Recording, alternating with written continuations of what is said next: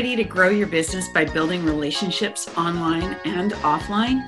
Are you looking for a system to attract new prospects and nurture your past clients? Maybe you're a business owner, a sales professional, or an entrepreneur. If you are, then great. Join me, Janice Porter, as we blast past your barriers to success and explore the power of relationships for your business. And welcome to the Relationships Rule podcast. Welcome to the Relationships Rule podcast. Uh, this is Janice Porter, and today I'm very honored and privileged to have with me Tony Whatley. Tony is an entrepreneur, business mentor, best selling author, podcast host, and speaker. He is best known as the co founder of LS1 Tech, an online automotive community which grew into the largest of its kind. This website grew to over 300,000 registered members and was later sold for multiple seven figures in only five years. And amazingly, and here's the kick it was his part time business. I love that. Tony shares his mindset and business strategies within his book, Side Hustle Millionaire, and teaches people how to create and scale their companies. Among other companies, Tony's latest venture is 365 Driven. This business consulting brand helps clients become more process driven and profitable. With his corporate background in managing nine figure international projects, he consults small businesses on how to benefit from his expertise. His mission is to help gain people gain the knowledge and courage to take action to help others become the best version of themselves. Tony, that's I, I chose to uh, tell the long version of your bio because I am uh, in awe of it, and I think that it is uh, you've done a lot in a short time. And I welcome you to the show. Janice, thanks for having me on, and you know, returning the, the volley here. You were on my show, episode eighty four, so it's going to be a good conversation. Thanks, Tony. Yes, episode 84. I'm on about episode 16, so we're in we're in different uh, wavelengths there and I aspire to have as many or not or more episodes than you in in the future. Uh, you actually, I must say, uh, um, give uh, create a great interview with people, and I think you do your your podcast twice a week. Is that right? Yeah, I started out originally. It just crossed over one year last week.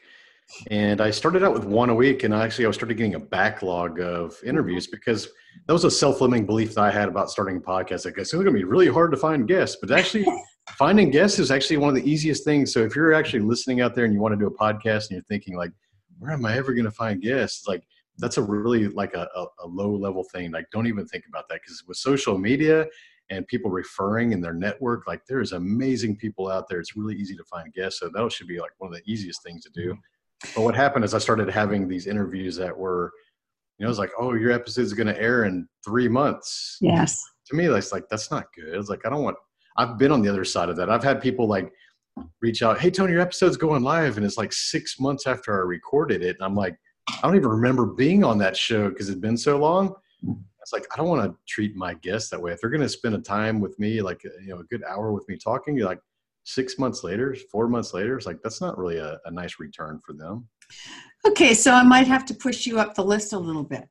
yeah, just well, that's the, the, other thing is I just started doing two a week, and and it's it's a comfortable pace because then I started saying, well, I'm going to hire an editor to do the show. I did the first mm-hmm. 40 episodes myself because I was curious and it was a new app, and I was I was playing with it and having fun with it, and then I started to procrastinate those editing things, and I was like, well, mm-hmm. that's an indicator. When you start procrastinating things, it usually means you need to like dish that off and delegate or just hire somebody else to do that for you. So that's what I did. It's good advice. I do have someone that edits mine, but um, in terms of the guest thing, I think I agree with you that you don't want to keep people waiting too long. And sometimes I like to ask, you know, do you have a book coming out or a new course starting or something that I can, you know, I want to make sure that it serves them as well. But it's, I'm still learning too. So thanks for that advice. Yeah. So, The Side Hustle Millionaire, your book, which uh, I loved the title and actually just heard this a story on one of your podcasts about how that wasn't the working title. Mm-hmm. And uh, I think it was, was it the publisher. The, hus- the hustle. The hustle is what I called it before. Yeah, yeah that's a dance to me. It shows my age, I know, but still. Anyway. so um, so this so it became the side hustle millionaire which totally makes sense with your story. You were in the corporate world for 25 years i think you said.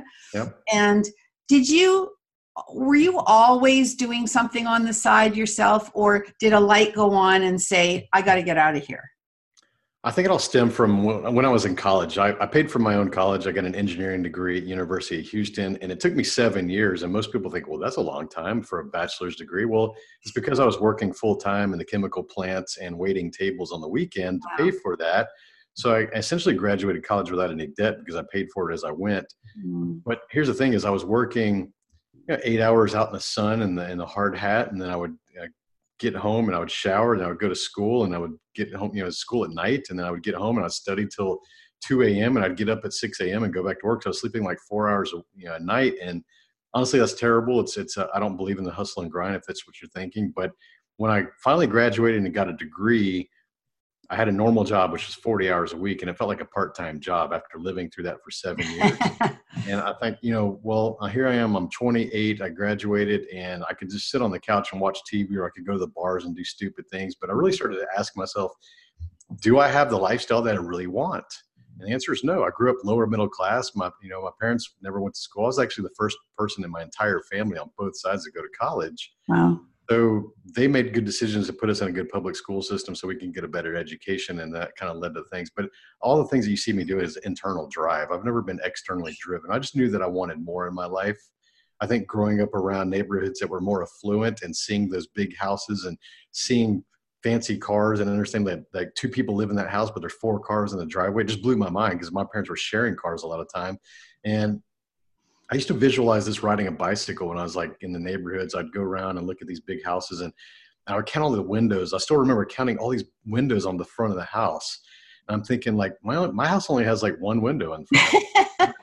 and so I, I, remember like as a kid like standing in that window watching my sister get on the school bus because I was too young to go to school. I just remember there was the only window I had, and it fascinated me that there's these homes that existed that have 20 windows on the front. And I was like, man, I wonder what it would be like just to have a view out of every one of those windows. I could imagine myself like running around and just looking out of every window just to see the different views. So I had like this mind of being around like it existed. So that reality existed always in my mind. I was like, well, I want to figure out how to do that. I'm going to ask a lot of questions. Like I ask people like when I find out like how, what do you do? Like, what is your job? Like I was always inquisitive. Curious. Curious. There's your word. Yeah, and, my word and so that kind of led into well how do i get to six figures? You know that's the fallacy that we all heard. And you hear yeah it is definitely a fallacy. And i understand there's a lot of people out there who have not crested six figures in their income but we are led to believe especially the middle class that six figures is rich. Mm-hmm. like when you're like six figures you're going to be rich and there's going to be no stress and all your bills are going to be paid and all a bunch of bs you know it's a bunch of bs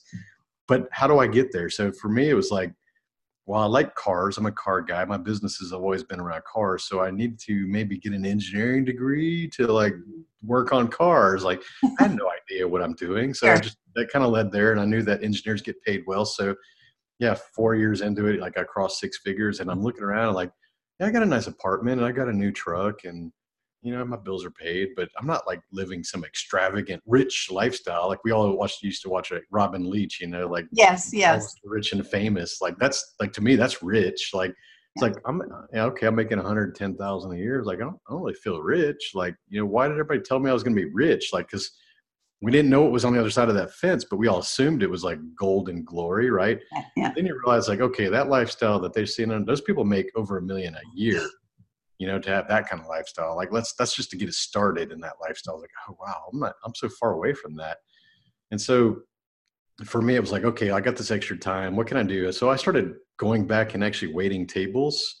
So here I'm an engineer. Okay. This is um, interesting. I get home at 4:30 and it's like, okay, well, I'll go work at the restaurant that I would wait tables and manage. You know, I was a manager when I was graduating high, you know, college. And I said, okay, I'll pick up shifts. I knew the managers there because they were waiters that I trained and sure. allowed me to just go and pick up shifts if I wanted to work. I was never on a schedule. So that was cool.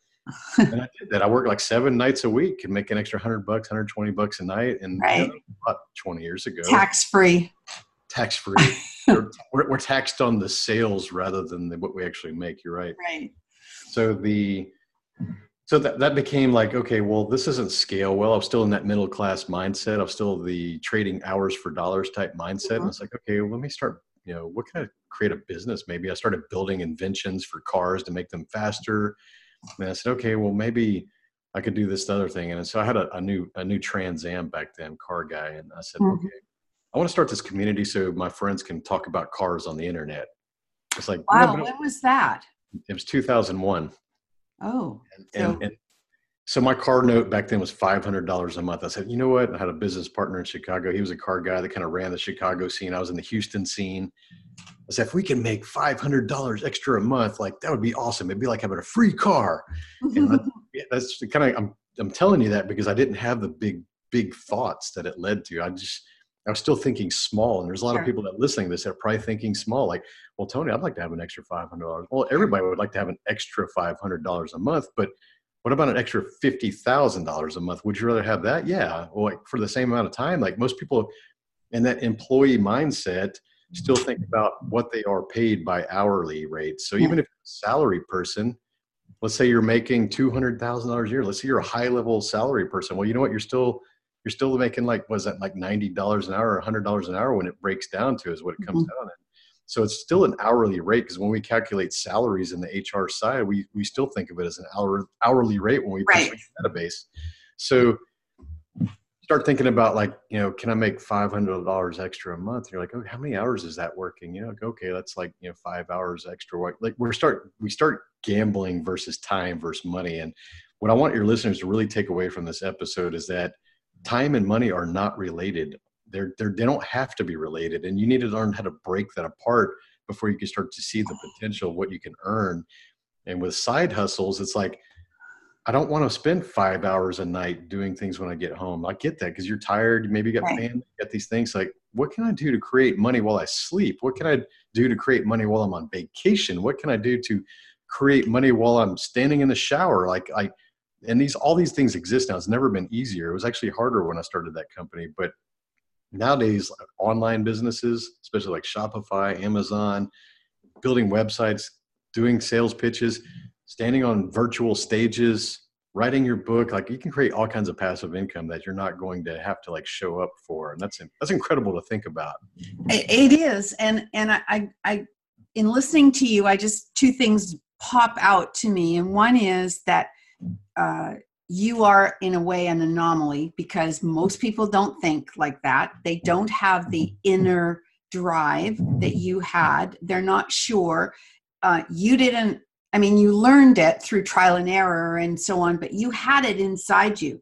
And the majority of people uh, that are working that nine to five and maybe at the high level that you were talking about so the people i see on linkedin all the time you know the the corporate people some of them are just happy like that and they're going to stay that way and that's going to be it. And their mindset never changes. But those who want to change who are starting to think you know i'm tired of working for someone else and them making all the money and i, I want to do something for myself but i don't know how i don't know what um, these are the people that let's say come to you and you talk to them to mentor them and so on. Do you know do you get a sense whether they can make it or not based on how they talk to you? Or do you think that it's about um, them being open enough to learn what you can teach them? It starts with mindset. Everything for me right. is mindset. Even even the first two chapters of my book mm-hmm. are mindset and just really destroying excuses, the common excuses we have. Mm-hmm. Here's the funny thing, Janice. People come to me and you know, usually my clients tend to have a career and they they want to build a side hustle and supplement their income or have some kind of a safety net or maybe they just like you said don't like their job and they want to do something and take a risk on their own and they have the financial means to do so. Here's the funniest thing is like I've been doing this for 2 years publicly now and I will tell you that 9 out of 10 times people come to me and I always ask them one question. I'll say, what would you like to earn in this business? Like, how much do you want to make per year? Mm-hmm. I bet you can guess what they tell me that first year. Do you have any ideas? Probably maybe 30 to 50,000. No, they usually tell me what their salary is. Oh, okay, okay. I thought they were thinking smaller based on the fact that they maybe it was part time. Okay. So, so this is going to be a good one for your the listeners because Okay. I want to blow their minds on this one because they. So like I had this one guy. He was a senior level engineering manager, and and I said, "How would you like? How much would you like to make in this business?" And he he looked at me, and goes, "One hundred eighty-seven thousand dollars." I was like, "Oh, that's really specific." I said, and I already knew what it was. I was like, "Well, where did that number come from?" So I hope your listeners like, "Oh, because I get it because he wants to replace his job. He wants to make Sure. money and do it on his own terms. I get that. That's honorable. I get it." yeah. So I said, "What about a million dollars a year?" He looked at me. You could tell like the disbelief. Like, "Uh, there's Sure. no way I can make a million dollars a year. You know, like that's that's because we're programmed. So yeah. here, here's the thing that I wanted to blow your, your listeners' minds with. Most people, when they define their self worth, they take a snapshot of where they currently are at a financial level, whatever the spectrum is, and they look at that. And these numbers, whether you're a $15 an hour person, $25 an hour person, 100,000 year salary, 200 year salary, like these snapshots that you take are what you think that you define your self-worth based on. So this individual thought that his mm-hmm. self-worth was based mm-hmm. on 187,000 a year because that was dictated by somebody else, his boss, the market, HR professionals making 20 bucks an hour told him his, his self-worth was 187,000. Maybe that was a number that he inflated 10% based on what he was actually making. And that's what go to another company. If I were to get an offer 10% more and it was 187,000, that's what I would go do. I don't know the facts. I didn't ask for his W 2. So understand that if you're listening to this, no matter where you are in that financial spectrum, I hate to tell you that most people define their self worth based on that snapshot, which is dictated by other people. And when you start to realize that, you realize that why do I consider myself a, a $50,000 a year person? Why do I feel like that? You know, because that's what your your boss has told you that you're worth. That's what your spouse has accepted from you. That's what your family's all proud that you're making that money, and you, you've kind of started to build your persona around it.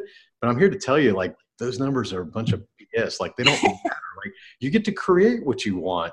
There's literally people 10 years younger than you, 20 years younger than you're like killing it, making 100 times more than you because they've re- removed that limit of self-limiting. You know, what's your self-worth? Like, so when I tell you, like, you can make a million dollars a year, like you can, like, it's physically possible to do that. You're gonna have to do work. It's not gonna be easy, Right. but it's possible. You need to believe what's possible. and uh, listening to a few of the people that you have um, had on your podcast, Mhm. I've I've heard great stories of people doing just that. Mhm. So when you um, so do you coach people or men like I know it's terminology, but do you consider yourself a mentor or a coach? I would say that I'm both. I think I think coaching. I like to dis- discern the difference. So most coaches out there have gone through some kind of a, a training program. They may have gotten a certification and they've read a couple books and they go, "Hey, you're a business coach, or you're a mindset coach, or you're." But those people may know the the strategies, but they've never applied them. It's Yeah. kind of like college professors. They teach what they've never done a lot of times, but Yeah. they've they've got the certificate and the PhD to do so. Now, a mentor is different. A mentor is actually someone that's actually had the experience Right. doing the things. So you're going to get a little bit different insight. So where a coach is ge- generally trained, like a good coach is just generally trained to ask questions. Right. They want to lead you on this journey of self-discovery and have you arrive. And they're going to ask these strategic questions to kind of guide you on that path. Or a mentor will also do that, but we'll also be like, "What the hell are you doing?" Like, no, like, don't do that. Like, here's where you need to be. Like, don't make the same mistake I did. Here's my network that's going to help you. Hey, I know somebody that can help you with this problem. So, a mentor is going to be like a supercharged version of a coach that's going to apply their basic experience that they've learned, their networks, their resources to get you to become more successful. and, and probably my take on it too is that they probably are teaching more than coming from behind. In, right. Right. They're not they're not doing the how, who, why, what questions. And those are powerful because I think you need to do that. I don't think anyone should build a, a codependent relationship on somebody. I think that uh, the best coaches, and the best mentors, I want my students to really be done with me in a year, year and a half tops. Like if Right. you know, and they can always come back later, but I don't want to be the person that's giving them the answers all the time. I want them to learn. I'm teaching them how to think and think bigger and challenge themselves to go find the information. Because let's face it, even our university degrees, engineering, you come out of engineering school, you're not like some brilliant engineer. They what they've done is they teach you how to identify the problem, hmm. They teach you where to go find the answers and the resources available. They teach you how to formulate a plan to, you know, solve that problem, and then they teach you how to deliver that problem. So it's very vague in that it's it's a process that they really teach you, like the resources available. Where are you going to find this? Who do you need to talk to? Where can I find the reference book on this? Is there a website? Is there a company that does like?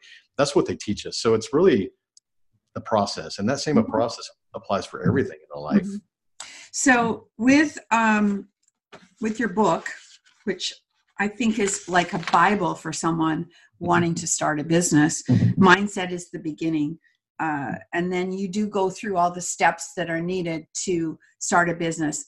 I will say, in the United States, because some of the things are specific to the United States, but I know it's it's transferable in in some right. sense that you know in your country what you have to do, because that'll be your next thing, right? Taking it to other countries maybe. Well, uh, yeah, I've, I've been pitched to do a reprint in Chinese, which I'm, I'm like, I was like, that'd be cool just to have a Chinese version of my book. Yeah. I mean, that's kind of cool.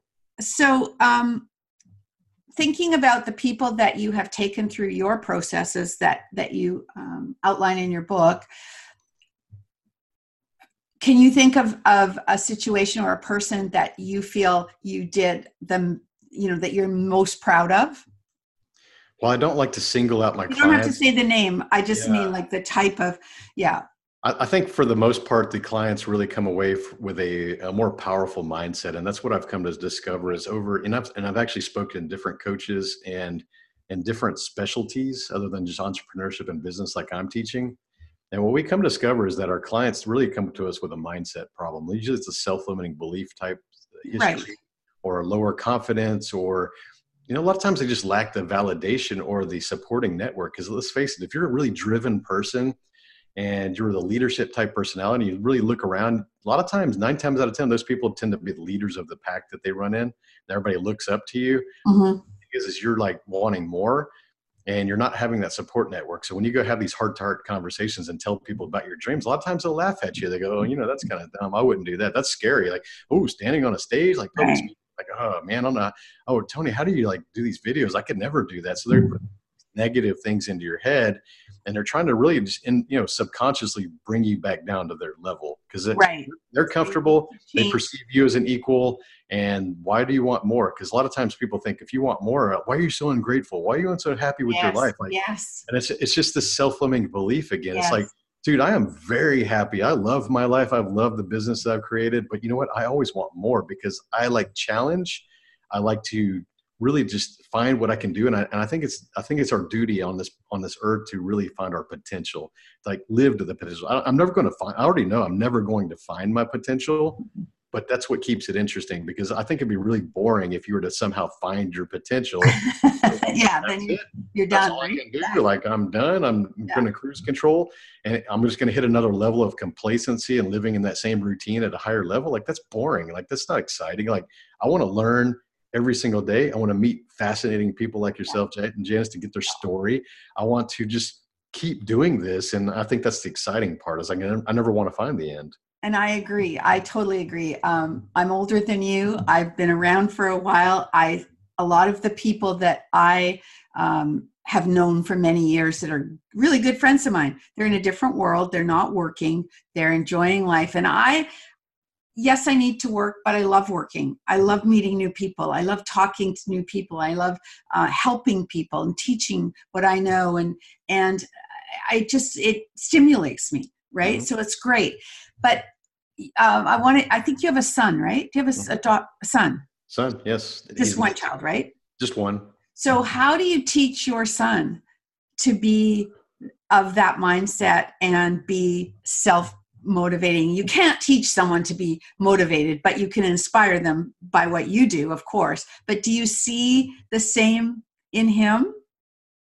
Well, it's funny that you mentioned that because about an hour ago, he and I spoke for about 45 minutes on the phone, and I was kind of helping him just kind of process some things that he's thinking about. And I said, "You remember when you know? I actually, you know, he grew up with his mother about an hour from here, and I, I was the weekend dad until he was like teenager. They got cooler things to do, right? But you know, he knows the difference between his mother and I, and our different work ethics and our different drive levels. But I've always been the person who guided him, but didn't tell him what to do. And I said, "You remember like?" you realize like when you're 14, I quit telling you what to do. And he's like, yeah.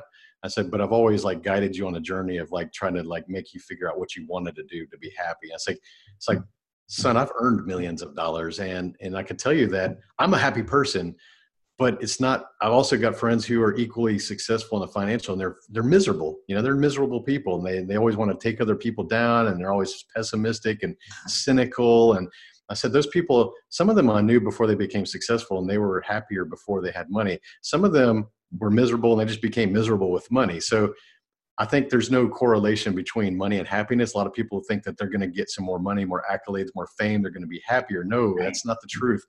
I don't think you require financial success to be happy, but I do think you need to find that comfort level of financial success to be less stressful because when I was broke in, in college and like I had more gray hair in college and I don't color my hair. Uh-huh. I'm, I'm, not even kidding. Like I had gray hairs. I thought I was going to be like full head of gray hair when I was in college. Yeah. I was under underslept, undernourished, stressed, you know, broke, anxiety, just feeling like, you know, why am I doing this? Like, and that does cause your hair to turn gray. Like you always hear that, but it's the truth. And yeah. and I've had friends that go through different things in their lives and that like, their beards would kind of they turn gray, but then like six months later, their beards would be black again. And like, see, there it is, man. And it's like physiological changes in hormones, things that we can't understand will cause things that are changed like that. So yeah. it's true. And so for like my son, like we, I was telling him like, you know, I just want you to be happy and do the things that you want to do. It's like you got to make money, but if you can make massive amounts of money doing things that you're happy about, that is awesome. Like like is possible. Like what I'm doing now, I'm, I'm happy. I'm, I'm coaching people. I'm standing on stages. I'm writing books, and and I'm still running two different companies in the background that I enjoy. Like they're in the automotive thing. I love cars, so right. it's it's like you can make a lot of money doing the things that you love and have a major impact. But the thing is, is that most people most people tend to be selfish. Most people tend to focus on themselves, and it's like if you want high levels of financial success, success it is no longer about you. It's about who you serve. And when you start to make that reframe about how can I impact this world, and I know some of your listeners are like, "Oh, I can never impact the world." You know, I'm not, I'm not good looking enough. I'm not, I'm not enough. I'm not smart enough. Like all this, I'm not worthy thing, like yeah. that self-limiting belief. When you start to deal with coaches like me, like we we crash through that stuff. Like you are, everybody listen to this. You are enough. Like if you need permission to go do something, like I'm going to give it to you right now. You are enough. Go do it.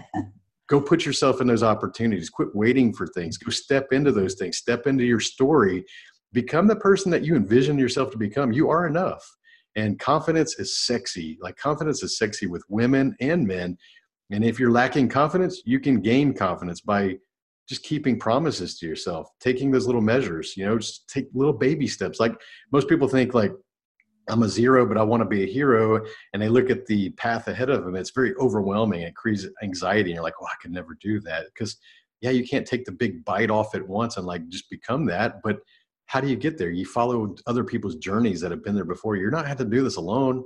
People have done this before. Like your problems that you're listening to right now, your problems everybody's already had. Like millions of people have had the exact same problems thousands of people have solved those problems. Once you go take the advice of the people who have done that and follow their path, like you don't have to reinvent the wheel. Like, but you got to take the baby steps. And most people think it's big steps. Like, no. Like if you realize like you're out of shape and you know that you need to eat right, start changing lunch. Go, okay, I'm gonna eat healthier lunch every yeah, day. Step not by step, right? Just lunch. Just make a salad for lunch. You know, whatever it is, like little steps.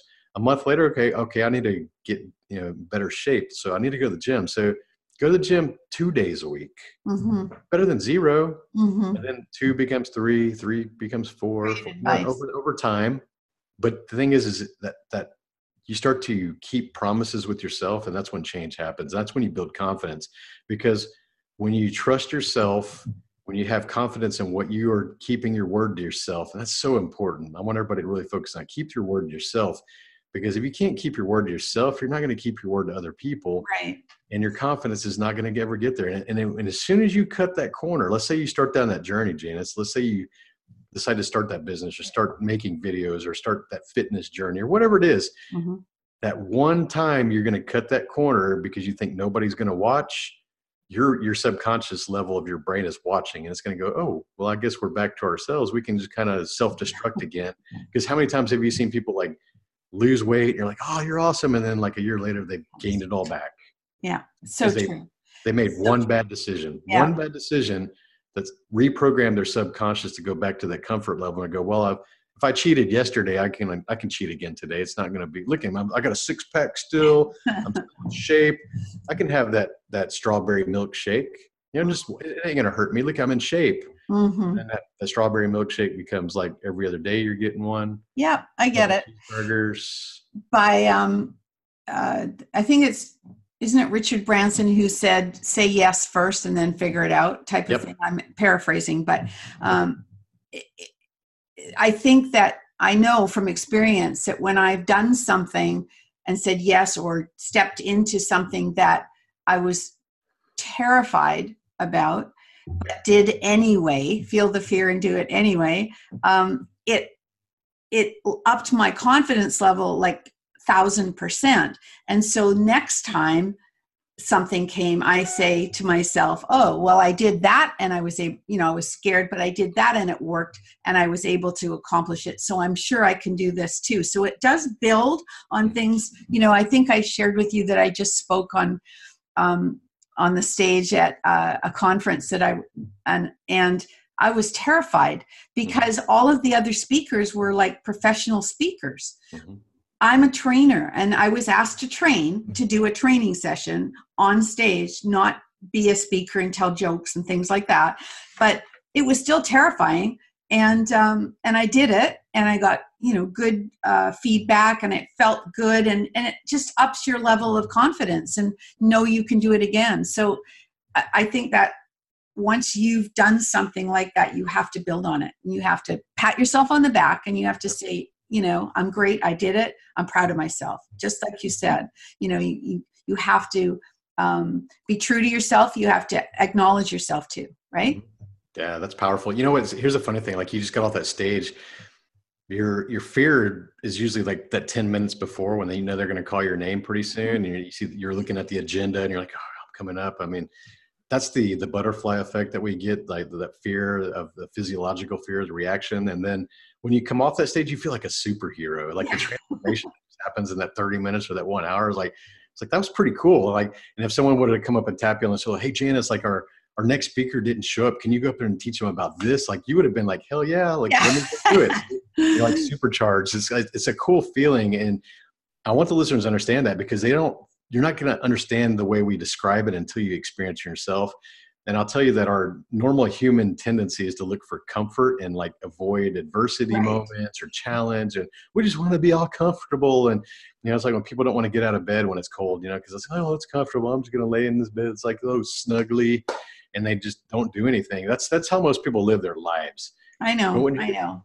Find to realize is that exactly what Janice said. The the things that cause you anxiety, the things that cause you fear, the things that cause you to procrastinate, that's where the growth happens. Like that is those are the things, usually the things that we place so much fear or or avoidance of, those are the things that actually are going to impact our lives the most. And the thing is we we assign fear to things that we know they're going to be impactful in our journey and we we just go oh my god it's like this and you know like like for me writing that book was like I knew that was going to impact my life and it was going to impact millions of other people's lives. Mm-hmm.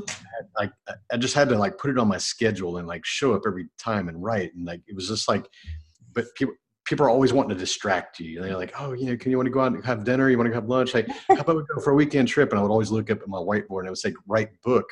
Yes. That's like, that's significance I'm building right there. I need to do this. I need to hold myself accountable. And I did that. And the results are what you're seeing. So it's, mm you got to do that you got to look for the things look for indicators like why am i fearful of this why if, if being on a public stage is scary to you go tackle that go join toastmasters hire a coach practice practice practice and then you're going to look back and you're like why was i ever scared of doing that it's crazy yeah. it's so crazy so uh, with your journey and with the journey of the people that you that you mentor and coach um, I want to bring this around just for a second about my podcast is about relationships and about building relationships and about um, sustaining them and nurturing them. How has that played um, played out in your world? I know that you have, and and maybe speak from this this perception or perspective in a way. You have been very successful in building community. You mentioned it with the the in the early days with the auto the auto um, community. And now you've done it with 365 driven. You have a big following facebook community. And i don't think you've had it for that long right? You built it very quickly. So that's about building relationships. Yeah. So talk to me about that a little bit people choose their leader. I think you can i think leadership is not something you're born with. I don't want anyone thinking that it's not possible for them to be a leader. I think that leadership is a skill that you learn over time and practice. I think it starts with you deciding that you want to become a leader and you start to emulate other well-known leaders out there what they do better and how they communicate what are the things that they're doing. Read some books take some courses but leadership is something you study just like any skill. Like public speaking is not having the uh, occasional courage to stand in front of people and speak. Public speaking is a skill to engage the audience create an emotional impact lead them to a call to action. So these things are like most people think of what it is one thing it's not the other. So building a community is all about serving the community. Most people right. think that you being the leader is like standing at the top of the mountain and pounding your chest and saying, "I'm the king of the world," and like I'm standing on this mountain of this this community. And if you have that kind of mindset about leadership or building a community, you're never going to win because people can see right through that. It's right. self-serving. You're catering to your ego. Here's how you do a real leadership. You facilitate the community. You support the community. You you make the community feel safe so I get rid of cancerous people in that community. If I see somebody that's being passive aggressive or negative or condescending or rude, like they're, they're out. I just kick them out. Mm-hmm. That's how I built the first community. It grew to 300,000 people. I got rid of yeah. people who are being negative. And you can imagine like car guys, oh, yeah. cars, like alpha dogs, like we're all yeah. alpha. Like probably 99% of the people on that website were alpha guys. But sure. I wanted to make sure we established the culture of being respectful. And we'd give them a warning. We'd ban them a couple like temp bans, things like that. Like, hey, you know, you're, you're really calling this person out like, hey, I'm going to beat you up. Like, you know, like you're going to talk crap to me on the keyboard. Like we've seen this because it's alpha do this reaction, keyboard grenades, we call them, right? people, people who act tougher, you know, online than they are in person. So we would just be like, hey, that's not cool. We don't allow that here. And if you want to participate and benefit from the knowledge that's being shared and the information, and like you got to be a contributing part of the community or just don't do that. So my world is face to face and Zoom and the phone because that's where I operate the best. Yours is seems to be online. Yes. Now I know you're an introvert. Mm-hmm. So is that part of why you that you're drawn to it that way? Um, do you uh, seek out and and build relationships for your business online as well, like on LinkedIn or not in your group, but out of your group on Facebook? I think my success has always come back because I, I am a, a, master community builder, and I've come become comfortable saying that because I've been able to replicate that. Because yeah. even the the big site, I had another site that grew to 180,000 people. So I've had two different brands that grew very big, mm-hmm. and I I like to facilitate the, the networking and the relationships between the community. So example of that, like for the automotive scene, I would go and invest in drag racing events around the country. So we'd do New Jersey, Chicago, Houston, LA, like wherever the hot spots were, because we yeah. knew there was a big community there. I didn't have to do that. I could have just kept the millions of dollars and like not spent any money, invested it back in the company. But I would go spend about twenty thousand dollars an event to rent out the facility for the day. But I knew that this was impactful because what this did is it allowed a hub, a micro hub of that community for people that would drive hours on end to meet other people from that same community and race with each other and build camaraderie and build lifelong friendships because I definitely have built lifelong friendships. Okay. Okay. So I'm building these communities within the communities, and so I always knew that that spilled back into the larger community because we were the main sponsor. It was our event, so we'd have these things every year.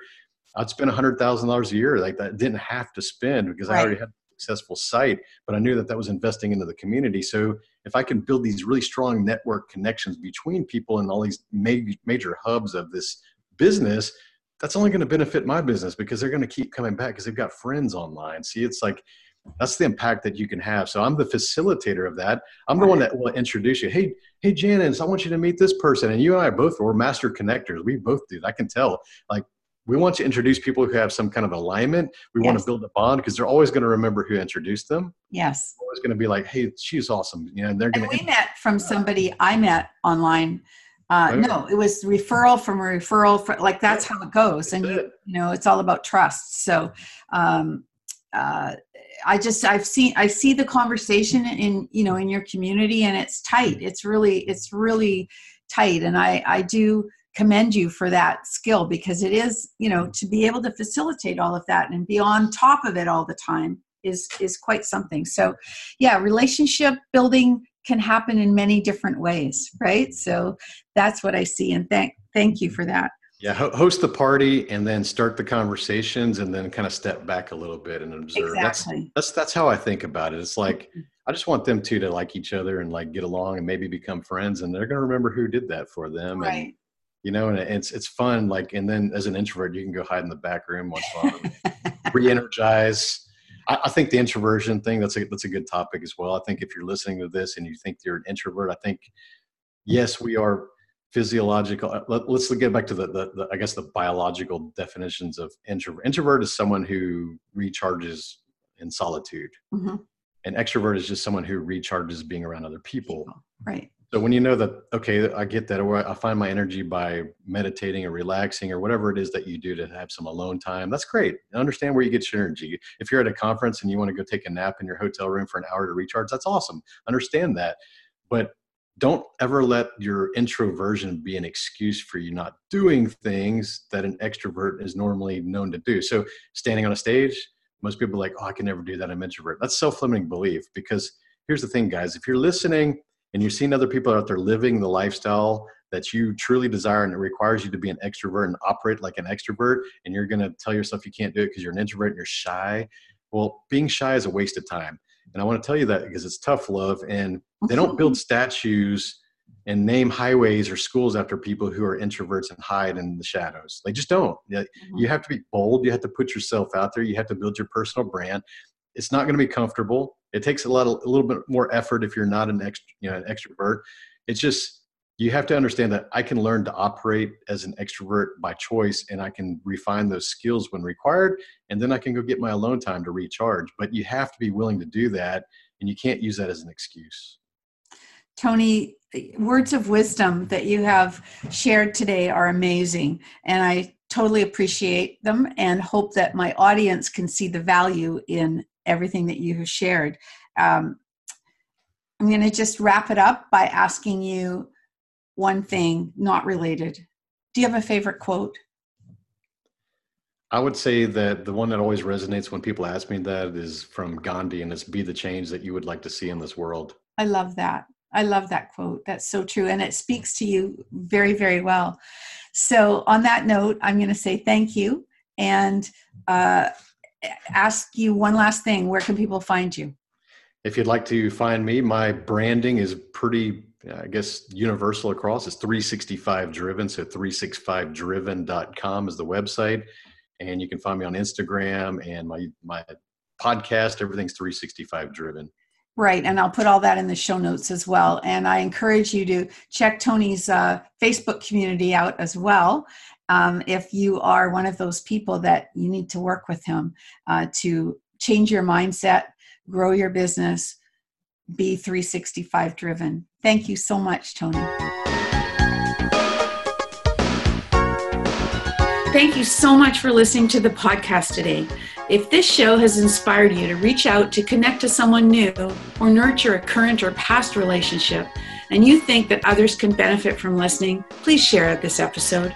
If you have feedback or questions about the episode, please leave a note in the comments sections below.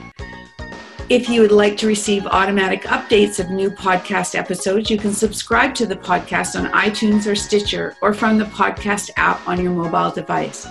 Ratings and reviews from my listeners are extremely valuable to me and greatly appreciated. They help the podcast rank higher on iTunes, which exposes my show to more awesome listeners like you. So if you have a minute, please leave an honest review on iTunes. And remember to stay connected and be remembered.